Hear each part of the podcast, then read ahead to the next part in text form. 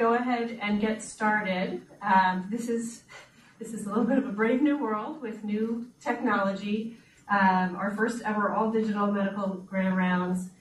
Um, so uh, please bear with us if things don't go perfectly. I'm pretty confident that they will. Um, and really, thank you all for out there for joining us um, today. We are going to strive to continue providing high quality department, educational conferences uh, throughout this crisis, uh, the one that we're here to learn about this morning. And uh, we just appreciate your patience as we work through some of the technical challenges. Before we start today's presentation, I want to thank and recognize Ray Kulig and his team and the video conferencing services for just saying yes to providing support for this conference and really for making it possible for almost every teaching event, meeting, um, gathering of humans that would normally be in person to go into the virtual world, basically overnight.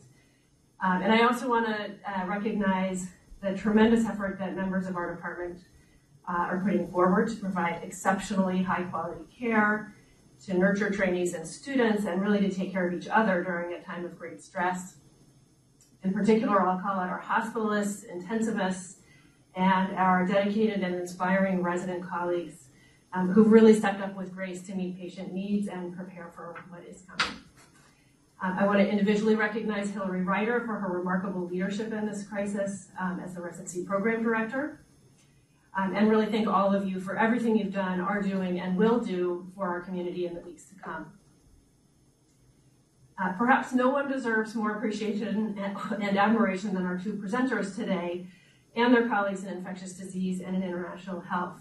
I'll tell you briefly about Dr. Altomare, who's primarily here to address questions related to our institutional experience, and then I'll introduce Dr. Talbot, who will first present the bigger and broader picture of COVID-19. Neither of today's speakers report any conflicts of interest, and you'll have a chance to ask either of them questions by sending an email to me towards the end of the presentation, and we will post that email uh, so you'll uh, be able to see it. Uh, Dr. Antonia Altomare is an assistant professor of medicine in the section of infectious disease and international health. She's our hospital epidemiologist and the director of the Ryan White Part D HIV program. She's a graduate of the New York College of Osteopathic Medicine and completed her residency in internal medicine, the leadership in preventive medicine residency, and fellowship in infectious diseases here at DHMC. Dr. Altomare has had a leading role in coordinating our institutional response to the COVID-19 crisis. Dr. Elizabeth Talbot is professor of medicine and an infectious disease and tropical medicine trained internist with extensive experience in international and domestic infectious disease control through outbreak investigation, clinical projects, research, and consultation. She trained at Duke University and with the CDC's Epidemic, Epidemic Intelligence Service, and then was stationed in Botswana and was seconded to the World Health Organization for SARS-CoV-1 response before coming to Dartmouth. Since 2003, Dr. Talbot has been New Hampshire's deputy state epidemiologist and has responded to infectious disease outbreaks including Ebola in West Africa, the H1N1 pandemic, Zika in the Americas, and now COVID-19. We are incredibly fortunate to welcome both of you today. Um, and uh, thank you for graciously giving us your time for this presentation when there are so many other demands on it. Thank you, Elizabeth. Thank you for the kind introduction. Uh, we're paused on the CME slide, which I suppose is very familiar to us all by now. Um, it's difficult at us to, to imagine how to um, summarize what's happened to us all in these last several months. Um, and I've elected to um, focus a bit more on the emerging science than on um, aspects of the uh, state and local response and, and global response. It really, in the interest of time, there's there's simply so much we could be talking about this morning. Um, so I hope that you'll uh, appreciate uh, a focus that may not meet all your needs, but that I hope you'll find interested, interesting. Um, to make sure that we're on the same page of um, the timeline. It's remarkable that we can do a timeline in four months, right? I mean, this is really so late breaking. It was December 31st. We heard that the China office of the World Health Organization was informed of a cluster of respiratory illness without obvious etiology in Wuhan City Hubei province, China. Um, very shortly thereafter, there have been uh, the, the initial and then multiple additional postings of the genome of this novel beta coronavirus. Um, there was an unprecedented then quarantine of, of persons in Wuhan City um, on January 16th. This was, in fact, credited with some unintended consequences of prompting um, a, a, a, very global dissemination as people recognized that soon they would not be able to leave back to their international and um, national homes.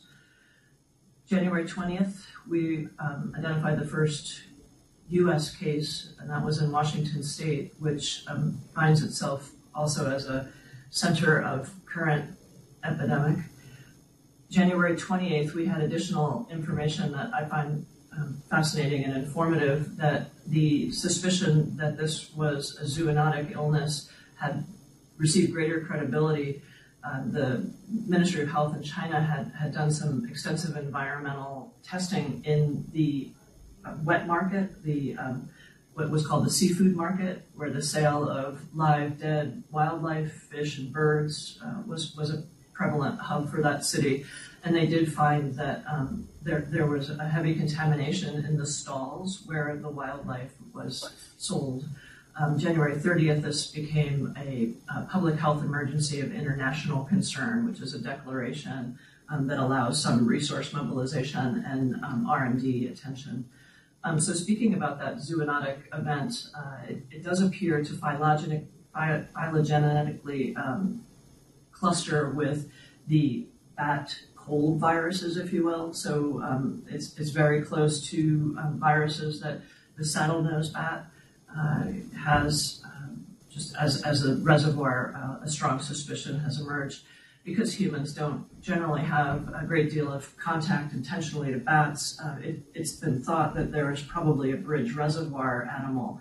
Um, and I find it fascinating, um, although currently irrelevant, that um, the pangolin has been identified as, as a likely intermediate reservoir on the basis of recovering the virus and having it almost exact match um, for, for the, um, the novel coronavirus.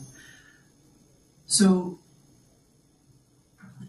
January 31st, the United States public health emergency was declared.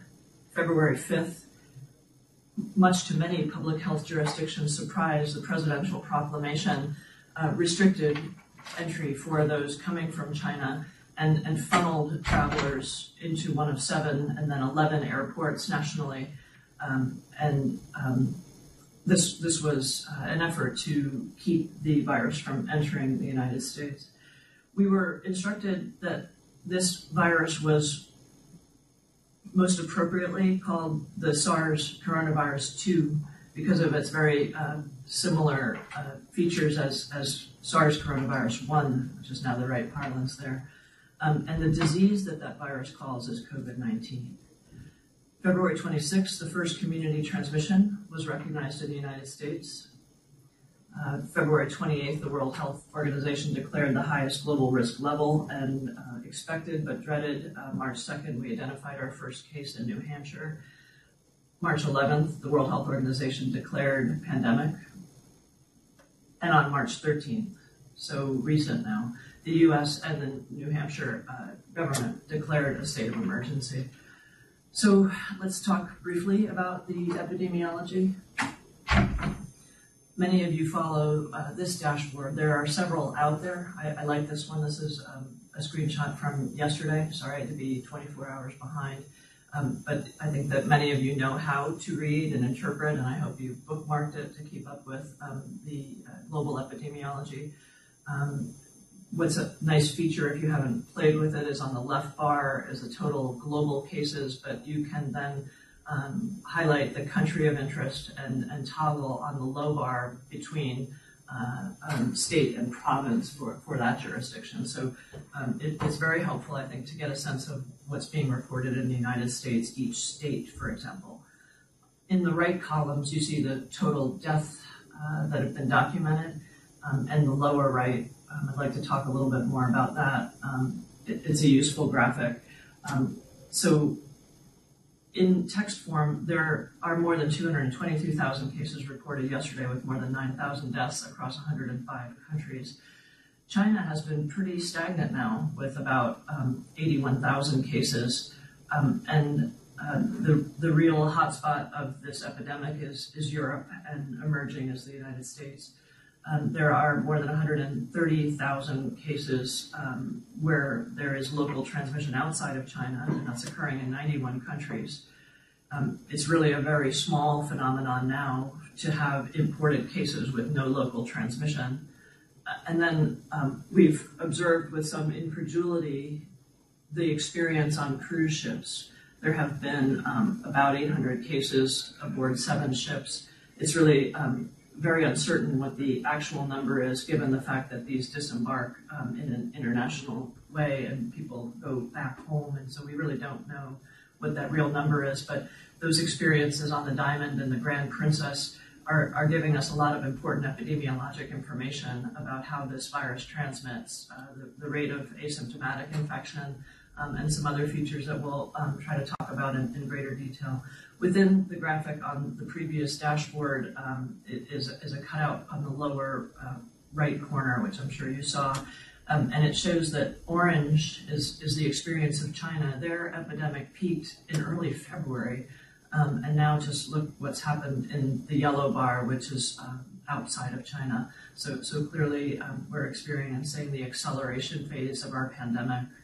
Um, on the lower right is another way to illustrate this, that uh, according to World Health region, that's how these data are reported, of course, China's pandemic in orange uh, on the left side is, is largely um, abated. In fact, they have more cases that are imported from other countries now than they do uh, than local transmission. Um, but, but really what's emerging is, is, is Europe in the darker orange, uh, and then the bright yellow we watch closely is the, United, is, uh, the Americas, which of course is driven by what's happening in the United States. The, there are lots of ways to understand what's happening in the United States. Um, the New York Times has really stepped up with some very accessible, timely graphics. So I don't know that I've ever um, called so much on the um, public press for information about the emergence, but the CDC information is, is that which in, is in the box. They also do have a map, but it's very jurisdictionally, um, you know, as though the virus um, uh, adheres to borders. So I, I, like the New York Times map because it really does give you a sense of where the hotspots are. Um, in New Hampshire, I know we're on the border, but I'll speak for the New Hampshire experience. Uh, this is on the homepage of our website um, and updated once a day, so not always as up to date as sometimes people like. 44 confirmed cases yesterday, um, uh, 631 tests pending, and it's, and it's actually far more than that by the end of the day. Um, we've tested more than 1,500, and um, that's a very dynamic number, and have um, quite a number of people on active monitoring.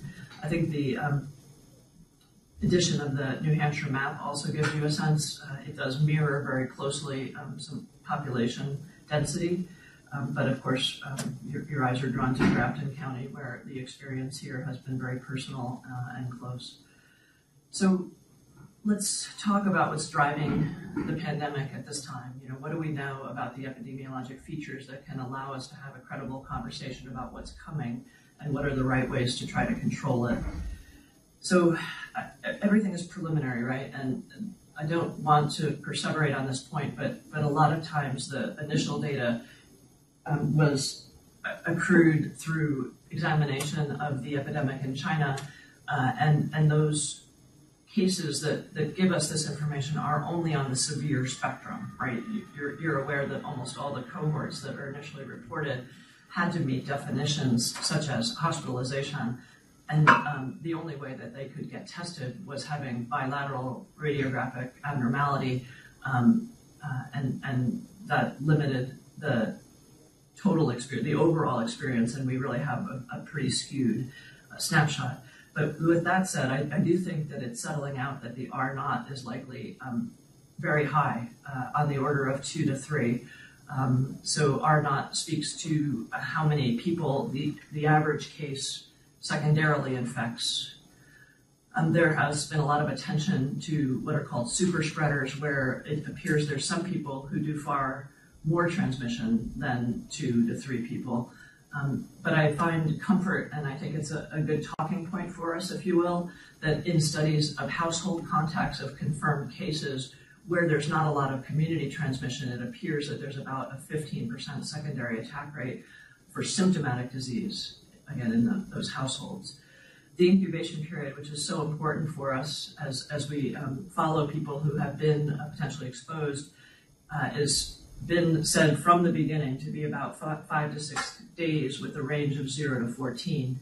Um, there was a recent report in, in the Annals of Internal Medicine. Um, know, everything sh- is going to be prefaced with a recent report because, because where else are we going to have this data? Um, but, but this you might want to seek out if you want greater confidence around this. But I've summarized it here. Um, they looked at 181 patients where they thought that they were most able to identify their um, moment of contact, and, and they estimate um, that the incubation is indeed 5.1 days. I think that because our 14-day uh, incubation uh, quarantine is, is so disabling, especially when it's a healthcare worker, I, I looked with interest on the feature that um, about 97.5% of those who would come down with disease did so within 11 and a half days. So, you know, this is the kind of um, information that might inform even shaving a day or two off of our quarantine, but that's not currently um, our, our, policy, but we may come to some um, manner of uh, crisis standards of care. So this last bullet is the one that is um, most depressing to me, if you will. Um, this is the serial interval. That is from the time that the one person um, becomes obvious with disease, their symptom onset, to the time that the person they'll transmit to becomes symptomatic is four to 4.6 days. And you'll notice that that um, appears to be shorter than the incubation period. So this is why we are absolutely in a dangerous place with this virus is that um, there appears to be pre-symptomatic transmission and, and, a really brisk transmission that makes it very hard for us to um, provide the appropriate uh, uh, enforced quarantine and isolation. Um, so modes of transmission, of course, is no longer zoonotic, um, but really it's person to person. So to speak to what we know of the current ways that this can happen, I, you know, I should have like bolded and underlined and etc. The droplet. This is what's driving the epidemic. Is droplet transmission. You recall that droplets are those um, respiratory uh, detritus that can um, really only um, travel through air up to six feet. That's where this number is coming from. Um, fomite transmission probably has, I'm, afraid, more of a role than we want to admit but but we're waiting for better data on that. It's the Diamond Princess that likely is going to give us some, um, I think, pretty disconcerting information. I've heard some preliminary reports that um, it, it's it's likely been something of a driver in that environment. As we think of norovirus, um, it looks like COVID-19 virus is also going to show us this kind of um, fomite propensity, and that's very unfortunate. These two features of its transmission also, of course, facilitate nosocomial spread or healthcare associated spread. Um, and I, I, want to say that there's no evidence of aerosol spread, meaning the, the way that um, TB or measles spreads. So this virus doesn't um, seem able to suspend in the air in a sustained way, allowing us just to, to, to walk through and, and inhale it down.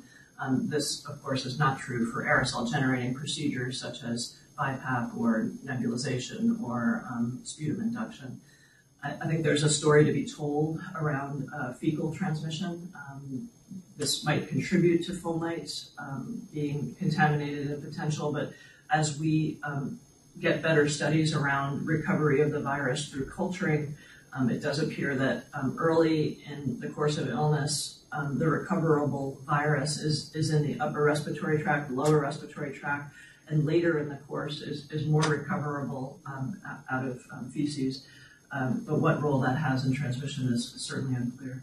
Vertical transmission is um, of concern, but, but not well studied right now. A very small um, study that is, is shown below in, in, in the references of, of, just a dozen women who were pregnant during the course of their illness. Um, asymptomatic transmission deserves a slide of its own. I've already alluded to it and, and need to come back to overall population rates of asymptomatic infection can't be calculated. We need the antibody-based serosurveys in large affected populations to be performed to inform us of this.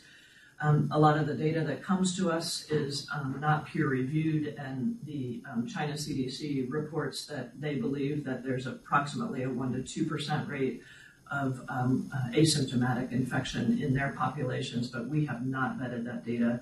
Um, and so I, I, put even two question marks parenthetically following, but this is what's being promoted in, in available um, messaging from, from, from other jurisdictions.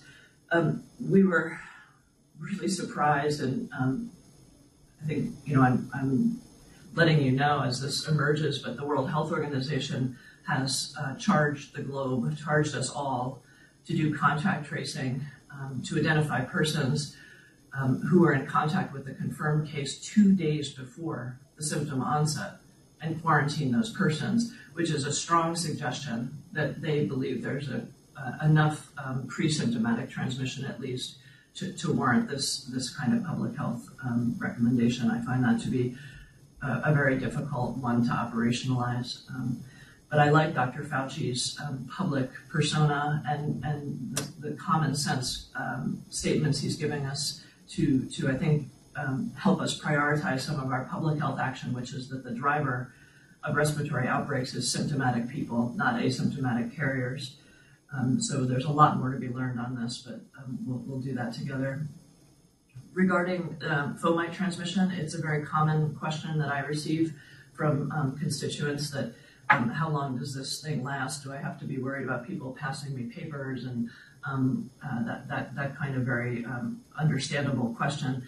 Um, just, just several days ago, uh, we, we, we've seen a laboratory generated viral viability study. So this is machines generating aerosols and contaminating um, defined surfaces. So certainly not the real world. These are in settings of very controlled um, humidity even. Um, so the, the ambience for these viruses is, is made somewhat ideal.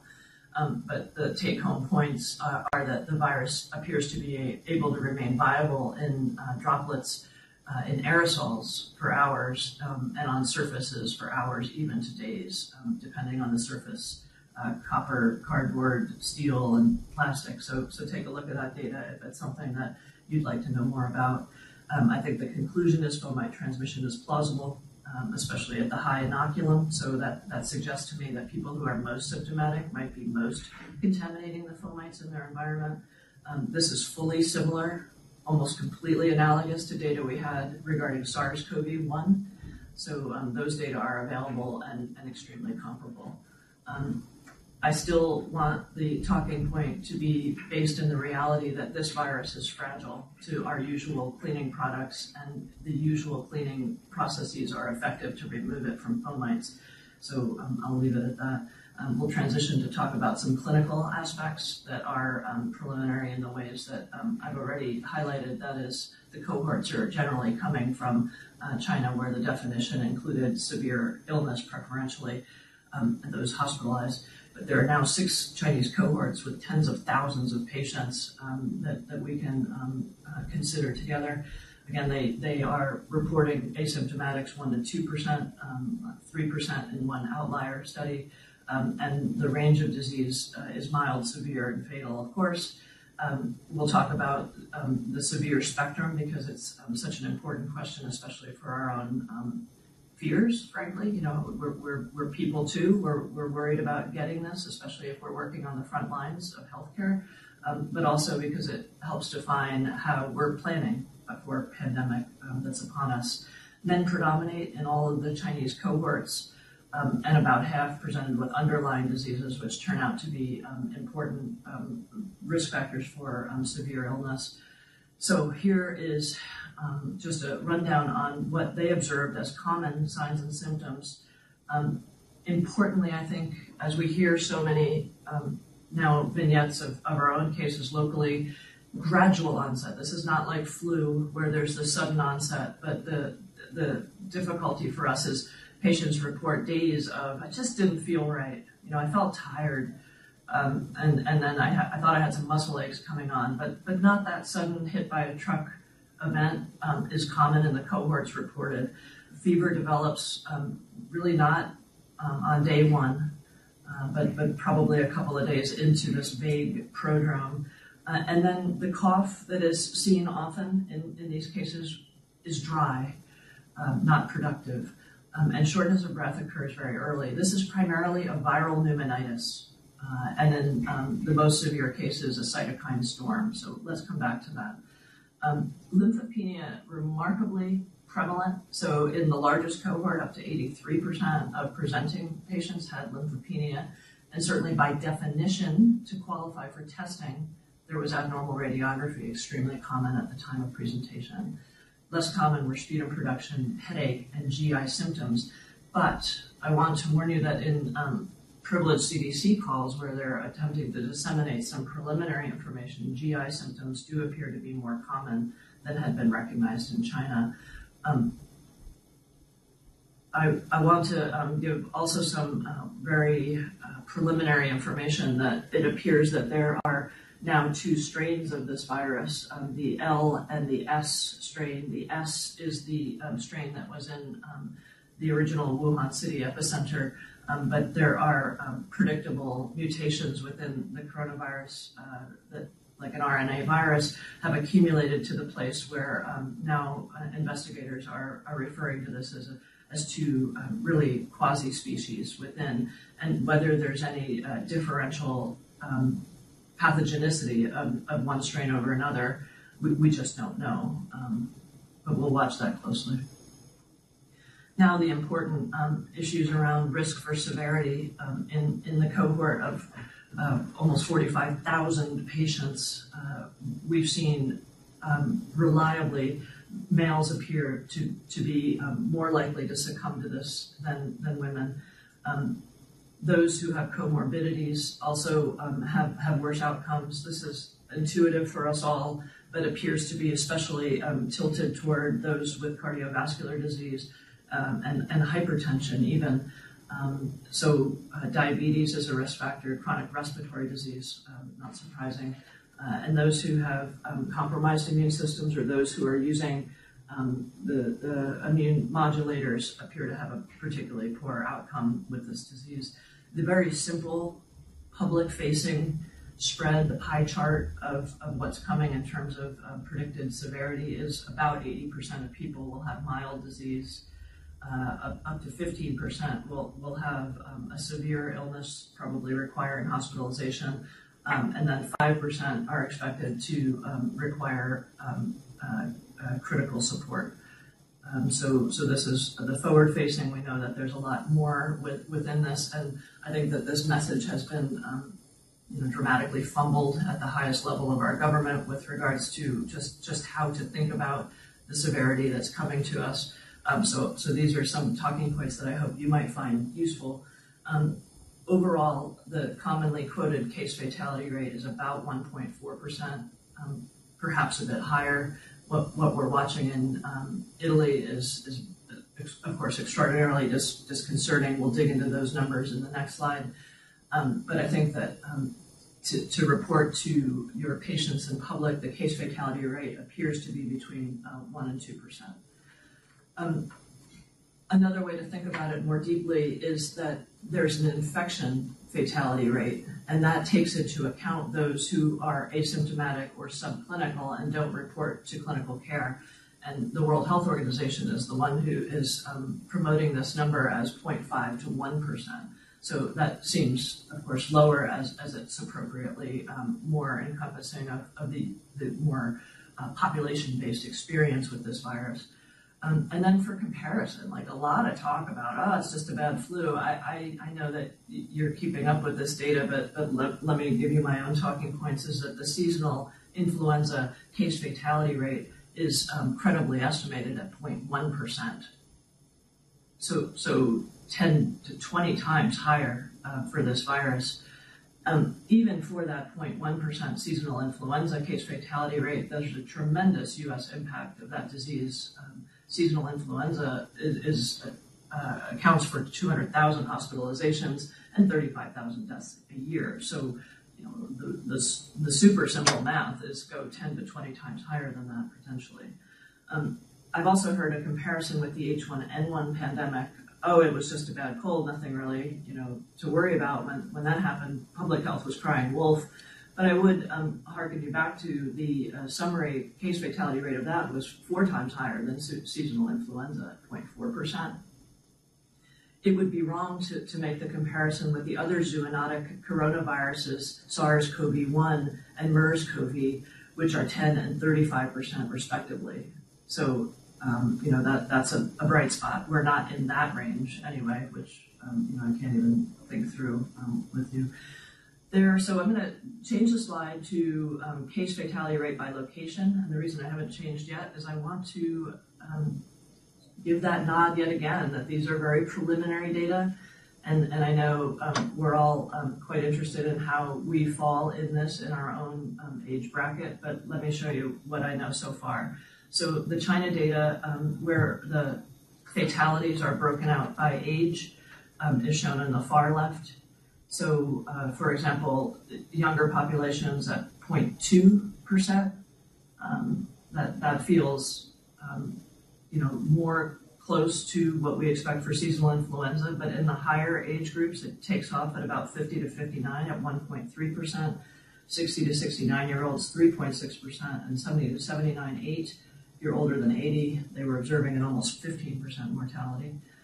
Um, I, you know, sequentially, like the South Korean um, CDC put out um, a very small um, experience of mortality. They had 67 deaths, so I find this data to be less um, robust, but the same phenomenon that the older you are, the less good your outcomes are.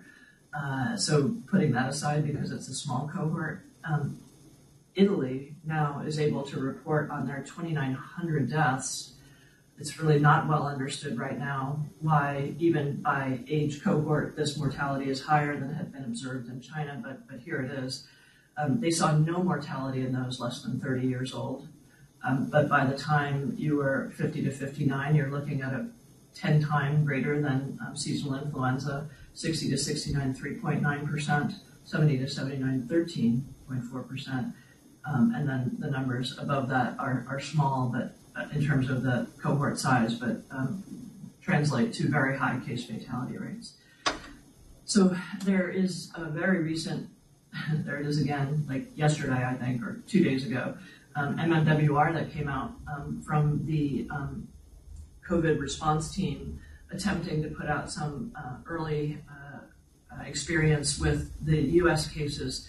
Um, I want to temper this US experience with the fact that it, it accrued patients through March 16th, so they can't possibly have seen the entire course of those patients' illness. And I, I have to recognize um, publicly here that um, th- these numbers are going to be higher once the patient has come through their entire illness. So these can be misleading in, in the, the uh, degree that they're less than Italy. You know, I just don't know how much stock to put in them, but, but there they are for you.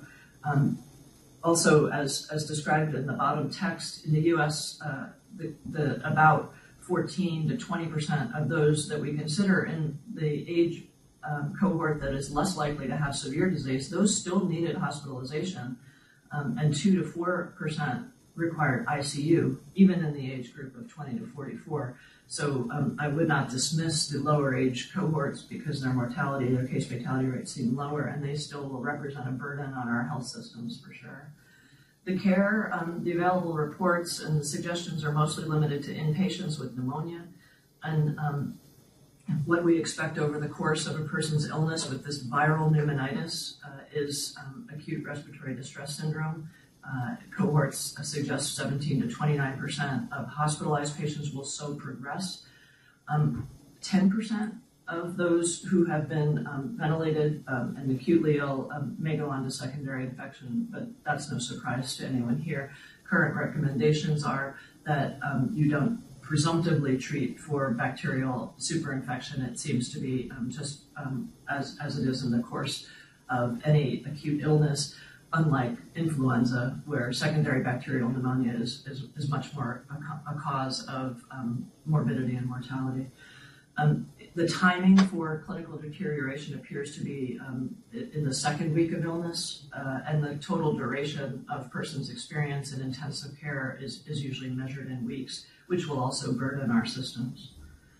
Um, I'd like to turn to what we know of treatment. I'll do this briefly in the interest of time. I still find that um, it'll be um, probably most useful to you if we allow some time for questions, particularly drawing in um, Dr. Altomare.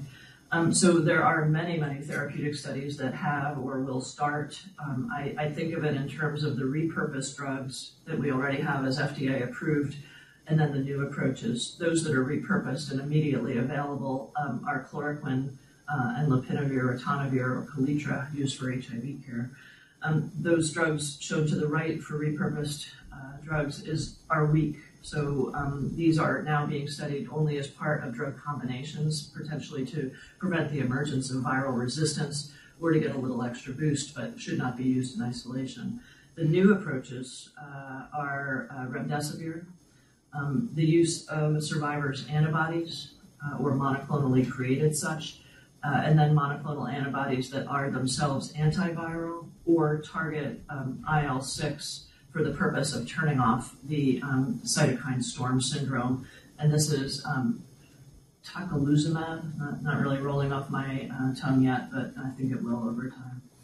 So um, just two slides on chloroquine, uh, part because um, our president stood up and said what a great drug it was. So let's just um, temper enthusiasm. Um, sulf- it's, a, it's available in three forms: the sulfate, and a phosphate salt of chloroquine, and then hydroxychloroquine, which is often used in the rheumatologic arena, and ter- tends to have a greater um, uh, national supply. So is being drawn on. Um, gratefully, it does appear that hydroxychloroquine may have more uh, antiviral activity than um, the routine antimalarial chloroquine. So there's that. Um, it's funny, I hadn't recognized it before all this happened, but um, others had since 1960 recognized that um, chloroquine has a broad spectrum antiviral activity. Its mechanism of action is increasing the pH of phagolysosomes, interrupting virus and cell fusion, and it interferes with the glycosylation of cell receptors of SARS-CoV-2. Um, in other efforts to show that chloroquine can be used as an antiviral, there is an unfortunate track record where there's a nice in vitro response, but then in vivo translation failed. This is especially um, noteworthy for chikungunya, abbreviated here as chick. Um, and even worse than not working, it, it appeared to make um, the sequela of arthritis that's unique to that arthritogenic virus even worse. So I, I have some um, reservation uh, just based on this kind of data. But um, yesterday, I, I um, received from Jeff Parsonnet a preprint of a study that has, has a lot of attention um, with the lead author Gautret um, and Raoult as the uh, senior author that they treated 20 uh, non-critical patients with daily oral hydroxychloroquine, and some of those also received azithromycin, which has um, some weak antiviral activity as well. so 70% of these patients, some of whom were even asymptomatic, um, but, but they monitored closely for um, viral RNA clearance or viral virus itself clearance, showed significant reduction in viral load at day six. And they have announced that there's a shorter duration of carriage. Um, so this is not peer reviewed at this time. This is the graphic from it. So I think at first glance, this this makes chloroquine look really good. Um, as, as said, we, we need to see um, a, a, much greater experience with it. Um, it will still, it is still finding its way into our um, current armamentarium, um, which we'll talk about in a moment. there have been systematic reviews of lopinavir, ritonavir, that uh, HIV drug, also called Kaletra, for um, SARS-CoV-1 use. Um, I'm not going to review these data um, for us here in the interest of time. Um, it's also been applied to a closely related additional zoonotic uh, coronavirus MERS-CoV, where it, it, did seem to be protective, like a preventive drug. Um, but a lot of these trials are, are, are fraught with um, uh, side effects such as uh, GI and elevation of LFTs Right now, for the use of SARS-CoV-2, we're getting a trickle of data. You know, I, I can't even believe that in our um, medical grand rounds, I'm presenting trials of 18 patients and single patients but this is the um, state of affairs. There is now a uh, randomized control open label trial of hospitalized adults with confirmed disease. Um, uh, they, they have 100 receiving uh, lopinavir ritonavir and 99 getting standard of care. Um, and the, uh, the publication in the New England Journal is accompanied by an important uh, commentary. Um, but in fact, the talking points are there appears to be no statistically significant difference in time to recovery, mortality, and viral clearance. Um, 13% of these patients had to discontinue due to side effects. Um, but there is an intention to treat analysis where there there may be some um, benefit that has to be teased out through the use of larger cohorts of better defined patients. The real story for treatment is um, emerging out of um, remdesivir. This is not um, uh, as, as new as uh, would be reflected by the fact most people have never heard of it. It was developed by uh, Gilead, CDC, and USAMRIID in 2014 as an intravenous nucleotide analog broad spectrum antiviral um, that blocks RNA polymerase. So again, that broad spectrum, since RNA viruses need that um, enzyme to work for the purpose of treating Ebola. Um, NIH dropped it from their Ebola trial in the Democratic Republic of Congo because um, they had other agents that were performing better. Um, since there's been a signal of um, utility, China filed a patent against Gilead Sciences' already existing 2016 patent, which I just would add parenthetically is, is the kind of action that um, dissuades companies, uh, the, the, private sector, from developing drugs like this. That story remains to be told. Um, right now, there is access to the drug um, through that simple email address, but at this institution, um, we, we have um, um, a, a, formal way to uh, uh, access this drug for our patients. I'll talk about that in a moment. So most of the preliminary data is MERS-CoV and SARS-CoV-1. Uh, there's a mouse model. In MERS-CoV-2, there's a monkey model um, showing less disease if you treat somebody uh, after inoculation, and it seems to also prevent disease or prevent serious disease if you prophylax. So um, you can look at those data, but I think most interesting is the SARS-CoV-2 experience. Um, the first effort was to combine it with chloroquine, uh, and there was in vitro data that's favorable. Uh, and oh, sorry, the reference is blocking some of the text, but um, I would just wanted you to know that there's a five and 10 day course being studied and preliminary results um, in some of the trials being done are expected even as early as April. Um, the Solidarity trial is World Health Organization's um, uh, leadership over um, a, a multi-center study appropriately across um, different populations and potentially different quasi-species of the virus. They're, they're studying four trial arms um, of drugs or combination of drugs. These are remdesivir alone, uh, Kaletra alone, uh, Kaletra interferon beta, and then chloroquine. So um, we'll, we'll see what that data show. Right now, in, we're, we're pulling on the experience of some um, state jurisdictions that have more experience uh, treating patients, and, and, this is the kind of algorithm that um, we, we, may um, adopt in our own institution where um, the decision for which treatment is dependent on patients' um, degree of illness, so whether they have um, no oxygen requirement or oxygen requirement, or even those who are most severe requiring mental, mechanical ventilation. So um, this this will come to you in more detail and allow your greater engagement in um, as we roll out according to what data is coming to us. I have to give a few um, uh, I don't know uh, historic and future comments regarding the, the testing. Um, terrible start to, to our response to the pandemic. Um, many of you know that my own research is, is um, squarely in the notion that we can't control diseases without good diagnostics. So, so this has been particularly um, um, painful for me. Um, of course, one way that we control epidemics is to find every case and prevent their transmission. And so we were happy that CDC moved very quickly with um, a real-time reverse transcriptase PCR. They publicly posted the assay protocol January 24th. They got um, uh, FDA emergency use authorization February 4th for this. Um, and by February 10th, they had sent um, the test kits to partners, and then we very quickly realized that one of the primer probe sets was dysfunctional, so it was recalled. Um, so it took um, several weeks for the FDA then to allow use of the kit Um, so that was February 28th. Look, look how much time is now elapsing. And when we use this diagnostic, uh, we have to, in the beginning weeks, we had to send it to CDC after they approved it. So let me start there again. We have to call CDC, get a human on the line, tell the story, see if they'll test it. If they receive it, send it down there by courier, and then wait. What they said would be a 24-hour turnaround, which turned out to be, you know, up to a week at the beginning. It, it, was infuriating for everyone uh, at every step of the way. Um, there are challenges that remain for patients at every step of the way of the patient pathway. They can't find a setting to get tested. There are settings that have run out of nasopharyngeal swabs, so they can't actually sample the patients. Uh, there are settings that have run out of the viral transport media and are in some stage of validating the use of normal saline as the transport media, if you will. Um, and, and then just getting a fast response, allowing appropriate public health action. This has been just enraging, frankly. Um, so yesterday, this came out from the FDA. States are now in charge of testing. We give up. You know, all this EUA delay and um, frustrations have, have led them to essentially throw their hands out. So this is the message to the states. You can approve your own tests. You can use whatever commercial market you want. You can use multiple swabs. And so we're on our own. The cavalry is not only not coming, it's coming to hurt us, I think.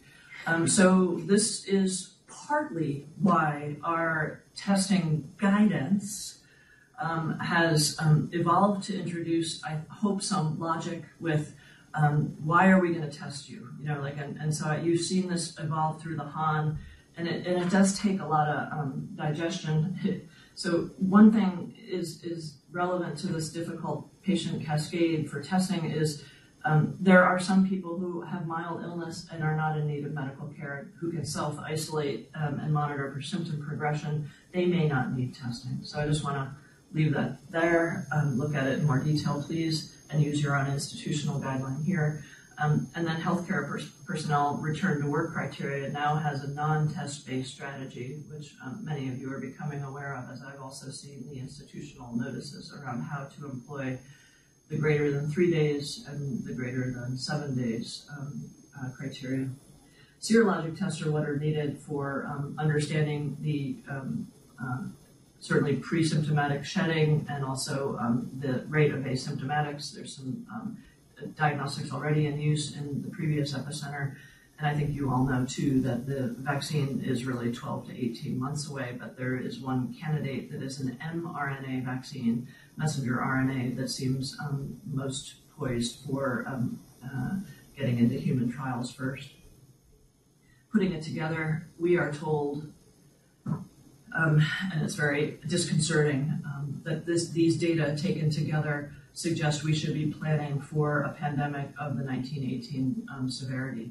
So we are um, in the very high severity, highly transmissible intersection, and this is a terrible place to be.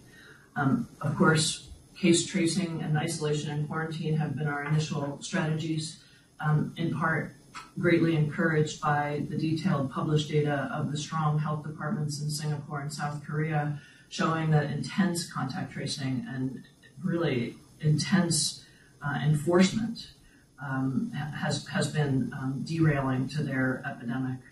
Um, they these data also provide, I think, some reassuring um, information that um, almost all transmission in those settings has been through close contact and not just random um, community spread. Um, and then early testing of the contacts identifies the persons uh, who can identify persons who are incubating and pre-symptomatic and even asymptomatic.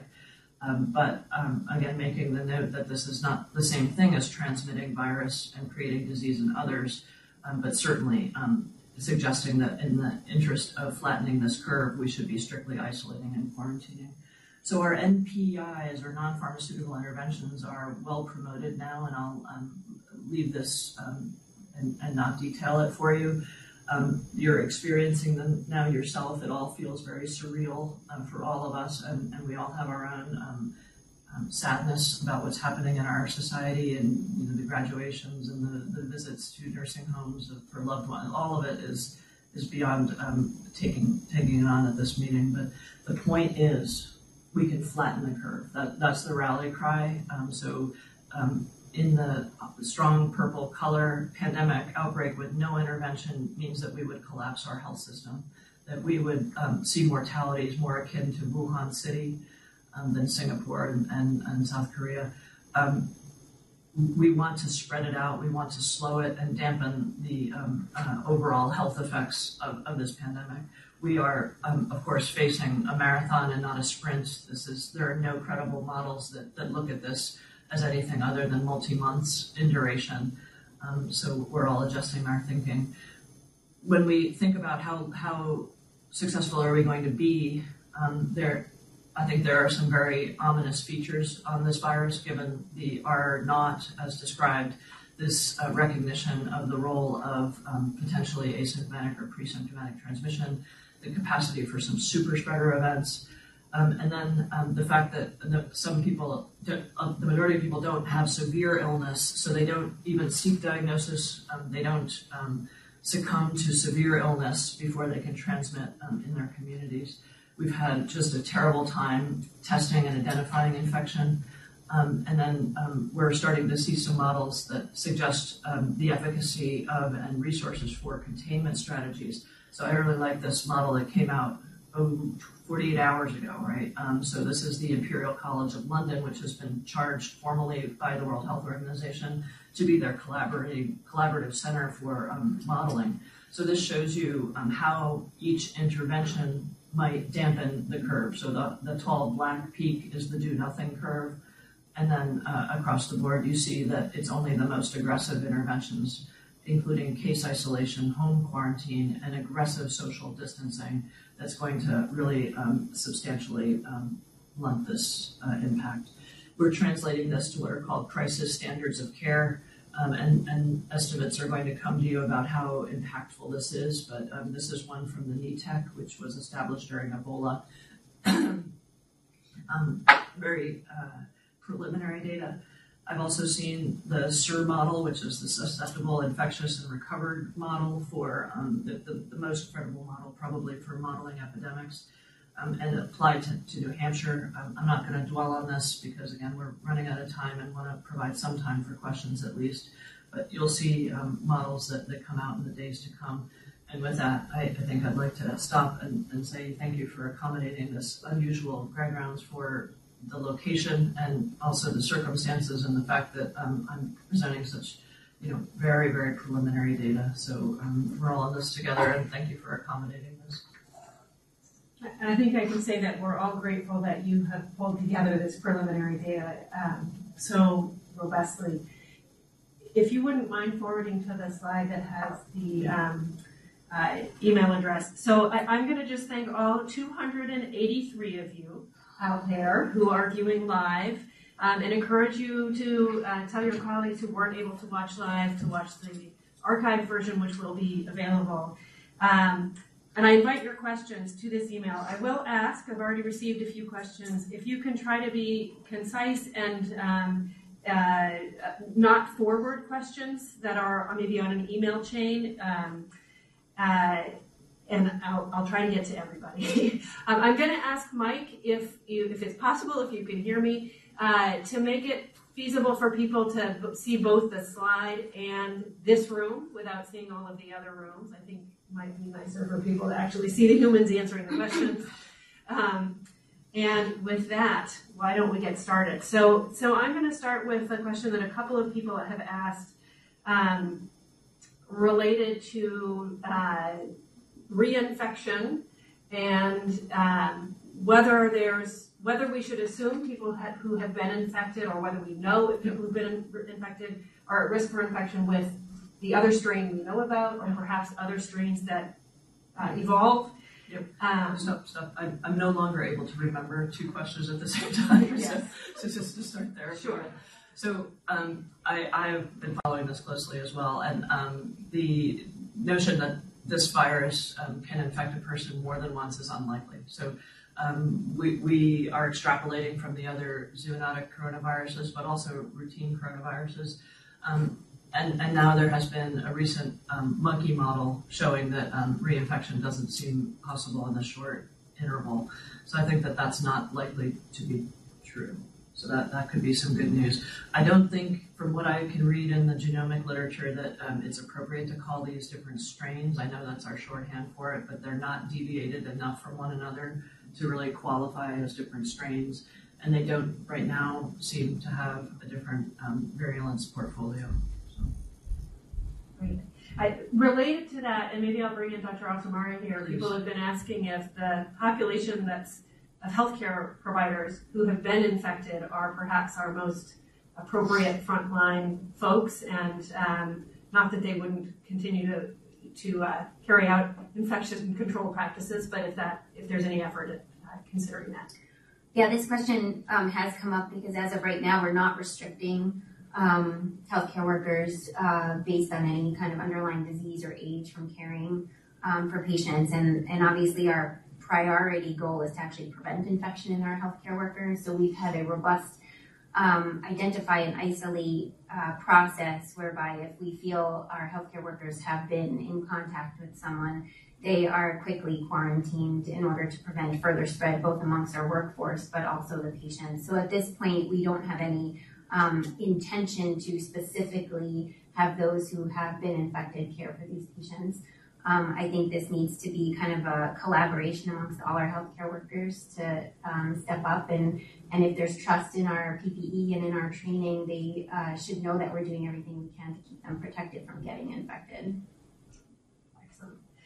So we also have a few questions about the tests, and I'll start with the sort of um, I think most straightforward one, which is what do we know about the test characteristics of the tests we're using here and across the country, the sensitivity and specificity of the tests? The CDC test uh, simply is reported to us as having high sensitivity and specificity. Um, we are repeatedly queried whether there's any signal of false negatives or, or the like, and, and no jurisdiction is seeing that. You know, how, how do you know what's the gold standard, right? I mean, viral culture is not able to be done routinely, but I think our talking point is this appears to be um, highly sensitive and certainly very specific. Great. Um, and then another sort of a different question about testing, which is really about understanding the incidence and prevalence of disease given the lack of testing and whether we are modeling that or what we know uh, or you know, might predict about that. Yeah, I mean that one of the many things keeping me up at night. You know, how long has it been circulating in our community? I, I would say we've tested thousands of people um, and, and had our 44 positives. Um, and um, the CDC put in place uh, at their Sentinel flu provider offices a routine um, referral for um, COVID 19 testing on any flu negative ILI, influenza like illness, and did not detect that there's been widespread community transmission outside of Washington state. It does appear that Washington state might have had unidentified um, community transmission for several weeks before things really um, tragically took off at the nursing home um, in, in, in that Snohomish in um, King County. Um, I'm also getting quite a few questions about NSAIDs. Pro- Oh, yeah. probably not surprising that information has sort of uh, emerged in the last few days, I think, in the popular press, and there's certainly So, what should we be telling patients and um, our providers about NSAIDs? Um, I'm happy to take the first run and then correct me or augment if you want, Antonio. But um, my understanding of that situation is that some um, clinicians in France on the front line have noted that the use of NSAIDs um, seemed to um, accelerate disease, but this was a completely uncontrolled, you know, observational. Not that that's without ultimate credibility, but um, it, many health jurisdictions, including France's Ministry of Health, said that this was a premature observation and that um, critically ill persons in general have a vulnerability with the use of NSAIDs, making them not you know, routinely used because of um, renal insufficiency and other things that can happen um, with the use of such. Anything else to add about that? Um, so I think that we consider it still safe to use um, in non-severe illness. So, um, you guys holding up okay? we are hitting the nine o'clock mark. I think we're still live. So, if you're okay, I'm gonna. I've got a lot of questions. I am, I'm sorry I went a bit over. So no, no, it's perfect. Um, so some questions about, uh, and th- these may be really difficult to answer, but um, because they're predicting. how often, how long might we guide our high-risk patients in expecting that they will need to self-isolate? Do we have any estimation of that? Yes. Um,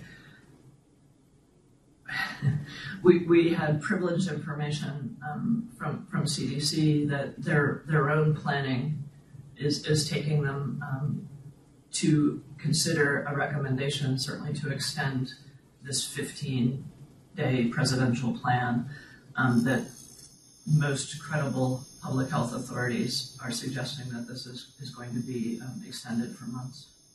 So maybe I'll just leave it at that. Um, you can tell I'm weighing my words because it's such a surreal answer. But um, in fact, that that we will be disrupted for months, and um, I, I, just you know there's again so much personal tragedy associated with such. Yeah. Anything from you, Antonia? I mean, I think I, I agree with that. That's what I've been telling people only because looking at the trajectory of cases and what has happened um, in China and Italy is that we're only at the beginning, and I don't think we're anywhere nearing have peaked in this country, and so I think it's going to be when months. when you look at those um, pandemic plans that have been um, on the shelves for decades, um, what we should consider ourselves in is the acceleration phase one. So we're really at the tip of what's coming, and nobody's kidding themselves that two weeks of social distancing is going to turn this thing around, not in the absence of any uh, vaccine or, or effective preventive treatments. Perhaps somewhat related to that, people are asking about um, the uh, discussion about pr- potentially a reemergence of the infection in China as China steps away from Yeah. precautions and whether that might, what the implications of that might be. Right. That are not uh, is defined as the people that you can spread to um, un- unimmunized either by natural disease or vaccine. So um, the this is a dynamic um, uh, situation with regards to herd immunity and some of those phrases you've heard.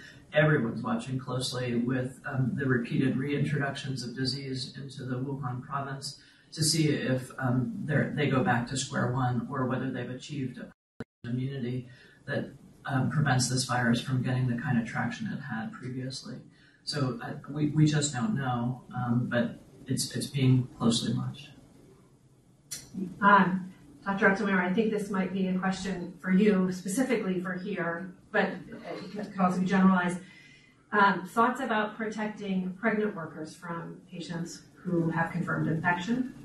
Um, so this has come up a couple times, and as of now, we're not uh, restricting any healthcare worker based on um, any underlying health condition, including pregnancy, uh, because we feel that the PPE would protect them. We also have very little data, if any, coming out of uh, on the um, effect of the fetus or pregnancy with infection. And I think the study that Elizabeth had alluded to, I do not think there was any um, unintended consequences to the baby. Um, as far as we know now, it of course hasn't been long enough, so we don't know whether down the road um, there'll be developmental issues. But this does not appear to be like Zika virus, which was uh, clearly um, teratogenic. Um, this does not appear to be that. So right now, we're not restricting pregnant healthcare workers from caring for patients as long as they're wearing the appropriate PPE. So a, a few questions about serologic testing. Um, whether there is likely to be or might be a role for serologic testing either in diagnosis or in predicting recovery and potentially um, safety to return to work, whatever the workplace um, might be. Right. Um, you know, great. You can tell I get excited by that question because I'm a diagnostician. But um, there is, there are diagnostic tests already. This is that's not rocket science like a vaccine is. You know that there are di- uh, diagnostics that depend on uh, detecting antibody that's specific to this virus already, and they will come to use in the U.S. Um, certainly, they will. Um, what we really want in terms of disease control is a rapid diagnostic, something that could be, you know, an uh, immunochromatographic platform like a pregnancy test or um, something people can, can do at home. The Bill and Melinda Gates Foundation have announced uh, this is a high priority for them, and they are remarkably able to translate um, ideas to people um, quickly. And I'm, I'm optimistic that I think they're shooting for a, sort of a finger prick send home test that then you can send in the results, um, which would just be absolutely remarkable. Huh? It'll be very helpful Yeah. in home How about a saliva test or something like that? Those, those could be coming. Great. Yeah. Um, so, so also some questions about rates of co-infection with other viral disease. Um, and that relates then to testing for other viral diseases. What- Yeah. what- and I, I know there were some emails that were sent across the institution yesterday about co-testing. Yeah, I think, and Elizabeth, correct me if I'm wrong, so far that some of the published data suggests that less than two percent um, of patients with COVID-19 are co-infected with other respiratory viruses. And in the beginning, um, especially when uh, testing capabilities were limited, we were kind of doing a tiered approach of if we did a full respiratory panel and we found an alternative diagnosis, then we didn't send um, testing on for COVID-19 that was again when we were in a situation where there was very little disease in our population. I think where we've changed and shifted to as of yesterday is I think we need to assume that most people potentially with respiratory syndrome are infected with COVID-19 more for the in, in the hospital infection prevention practices that we would need to put in place to um, limit exposure and limit transmission. Um, that if you're thinking this is any viral process, send it for COVID testing plus minus influenza, rapid influenza A, B, RSV, because those are intervenable uh, infections where other treatments would be appropriate. But in the end, we're most um, most concerned about identifying those with COVID nineteen for isolation purposes. Um, so, uh, in order to conserve uh, testing kits and other things, we're now recommending. Uh, outside of immunocompromised critically ill patients, routine testing for other viruses probably has limited um, limited benefits and to just stick with COVID-19 plus minus a flu A, B, RSV test. Um, so this this is a question about um, precautions. So if we think there's no aerosol transmission, why are we still using airborne precautions? You were ready for that. Oh, I, it's, I'll, I'm gonna let Antonia, you lead because this is an institutional decision, so please Yeah, do. so, and I think, um, and I think it may vary institution to institution. So there's been a lot of evolving data, as you know. Um, information is coming out hour by hour. And in the beginning, we were treating this very much like other novel respiratory illnesses, such as um, SARS, such as MERS, um, which all, uh, including COVID 19, have CDC recommendations for airborne infection isolation, which requires the use of an N95 respirator or similar um, with eye protection because we're concerned about the open and exposed mucous membranes, another portal of entry. Um, and in addition to that, contact precautions because of the contact nature of the droplets, both on the environment and the patient, which is the use of uh, gown and gloves. Um, we are now, with more uh, scientific evidence, seeing that, like Elizabeth said, this uh, virus is not necessarily suspended in the air um, in an airborne fashion or aerosol fashion. Uh, so we don't necessarily need the negative pressure uh, room. But I think because many patients are requiring uh, high risk aerosol generating procedures like emergent intubation or nebulizers, uh, non invasive ventilation such as BiPAP or CPAP, that those procedures are still at risk for generating aerosols. And we have trained um, all of our employees who have been trained have been trained on maximal protection using some kind of higher level respirator um, that's fit tested or a PAPR plus minus the goggles or face shields for protection of the eyes and the gown and gloves. Uh, and we're doing this because we feel that this offers the best protection for our employees. Um, but we are, as of yesterday, moving away from perhaps the need for a patient to be in a negative pressure room just based on this new scientific data coming out. Anything? No, I think that's, that's a very rational approach. Um, we, we, we have to balance, um, resource limitations in some of our settings, um, and, um, in, in collaboration with CDC and NIOSH, uh, our, our recommendations at the state level have, have been that it can be appropriate to, um, obtain a specimen, um, from, from a patient using a, um, um, a surgical mask. So there's a deviation there that I think you'll understand is, is just based on emerging data. Um, so I want to be respectful of your time. It's ten minutes after the hour. I have lots of other questions coming in. If you can field a couple more, I'll keep asking. If you tell me you I need think to it's important enough, and it's nice to be back in my own institution for a change. So, nice to have you. thank you. I'm, I'm willing to go on. You, you can, you can do as Yeah. well, Antonia. Great. Let's let's keep talking. Okay, so uh, some questions about the outpatient world. So shifting to the less uh, acutely ill population. Um, algorithms are telling us asymptomatic patients who um, have exposure but no symptoms can come in for appointments to the clinic if they have other problems that need a clinic appointment.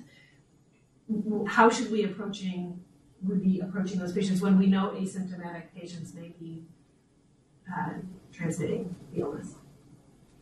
What's your institutional policy? Yeah, so our guidance has been, and now that we have um, instituted postponing any non-urgent appointments, we've always had in our scripts for the call centers uh, for patients calling in and arriving that if they um, have been exposed but are asymptomatic and they're able to postpone, we'd rather they not come into the facility, get, acknowledging the fact that although they're not symptomatic, there may be this uh, pre-symptomatic shedding we had not said that they need to don any special mask or anything when they come in, and we had not um, said that providers had to do that either. I think what we're really trying to do is limit um, the exposure of those patients to the healthcare facility. So at this point, we're saying if you have been exposed, then please don't come in, um, even if you're asymptomatic. If you can delay beyond the 14 days, that would be great.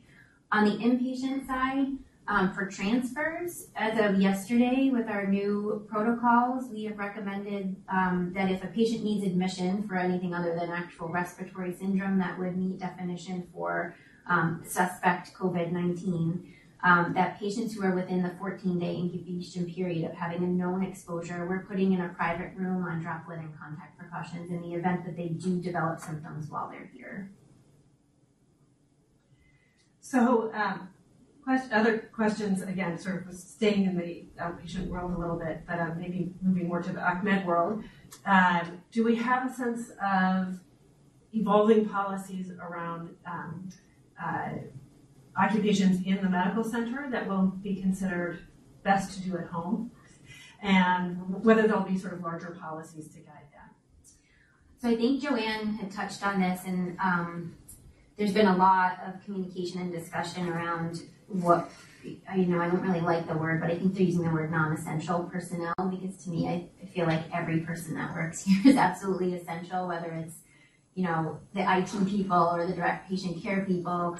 Um, they all make this place run.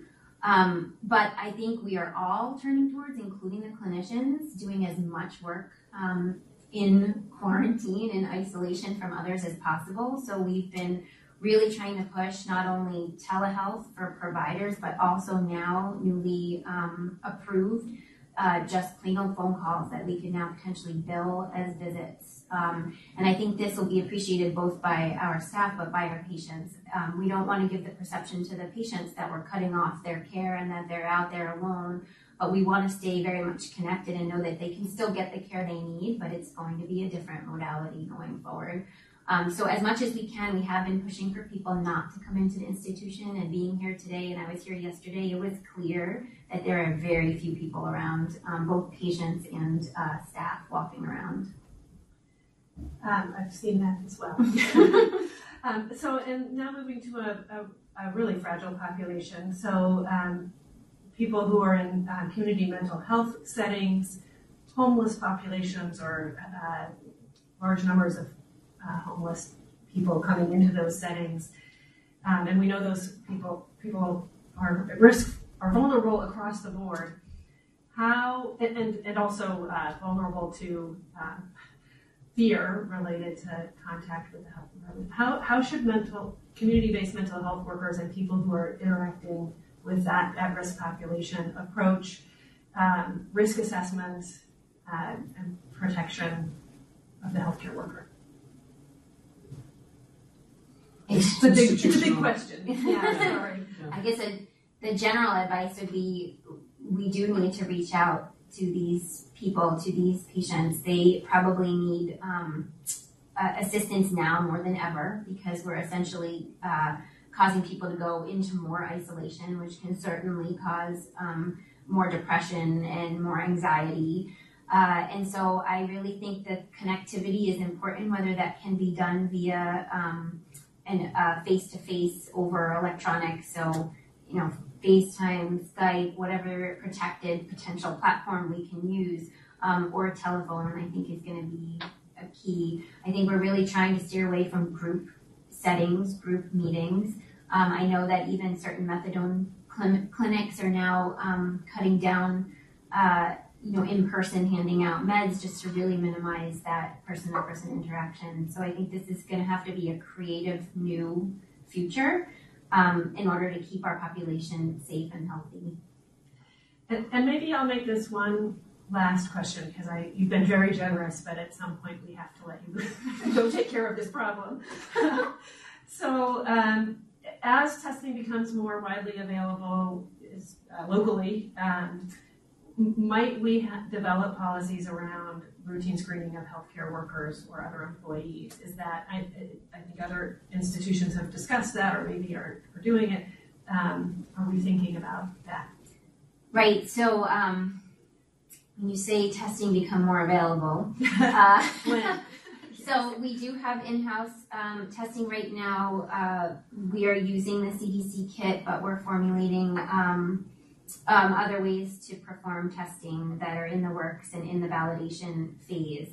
Um, I still think there are issues with testing asymptomatic people, but we at this point are truly prioritizing our healthcare workers who are symptomatic or family members of our healthcare workers who are symptomatic in order to really preserve getting our healthcare workers back into work or keeping them safe, whichever way it may be.